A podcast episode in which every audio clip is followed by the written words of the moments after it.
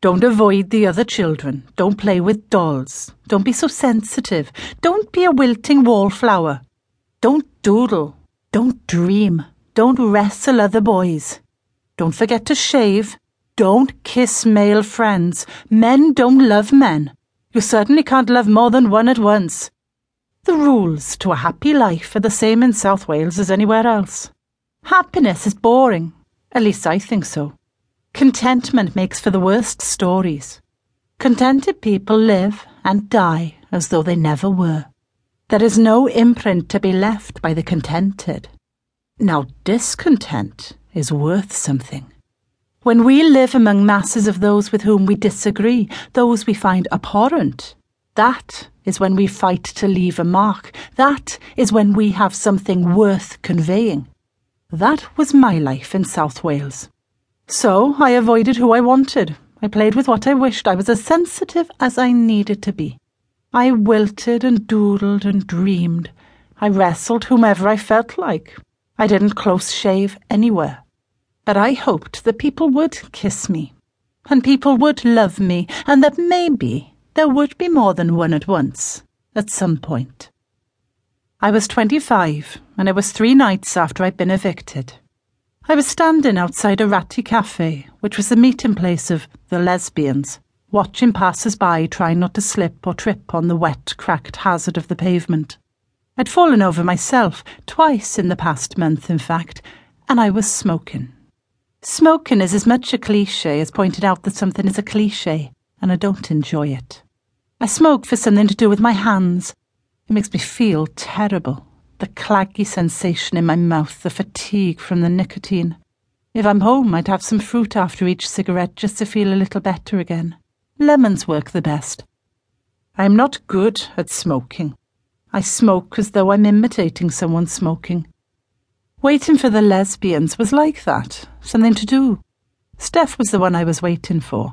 In a few minutes, she would come out of the special summer solstice women's meeting, looking for all the world like a pixie. Small and lithe with turquoise hair. There was a shriek of laughter somewhere inside. They would be finished soon. The fag smoke choked my throat, the wet Welsh mist bouncing from my face. Now and again the cackle of laughter from the lesbians inside cut through the cold air, which was brightly lit by neon signs. I actually liked the tacky glow of neon lighting. It did a lot to hide the crumbling faces of the buildings. I slumped against the wall and waited for the meeting to finish. No men allowed, not even queer men. It was a penis-free zone. Somebody stumbled by, a person in her 30s, head down against the elements, a tattered carrier bag in her hand. She didn't see me. Then someone else, 34, hurrying past me into the building. She sees me and smiles. A young guy, her eyes filled with tears, wiping the sleeve of her trendy jacket against the wince of her face, not noticing me. I ask her if she needs anything, but the roar of traffic and gush of wind drown me.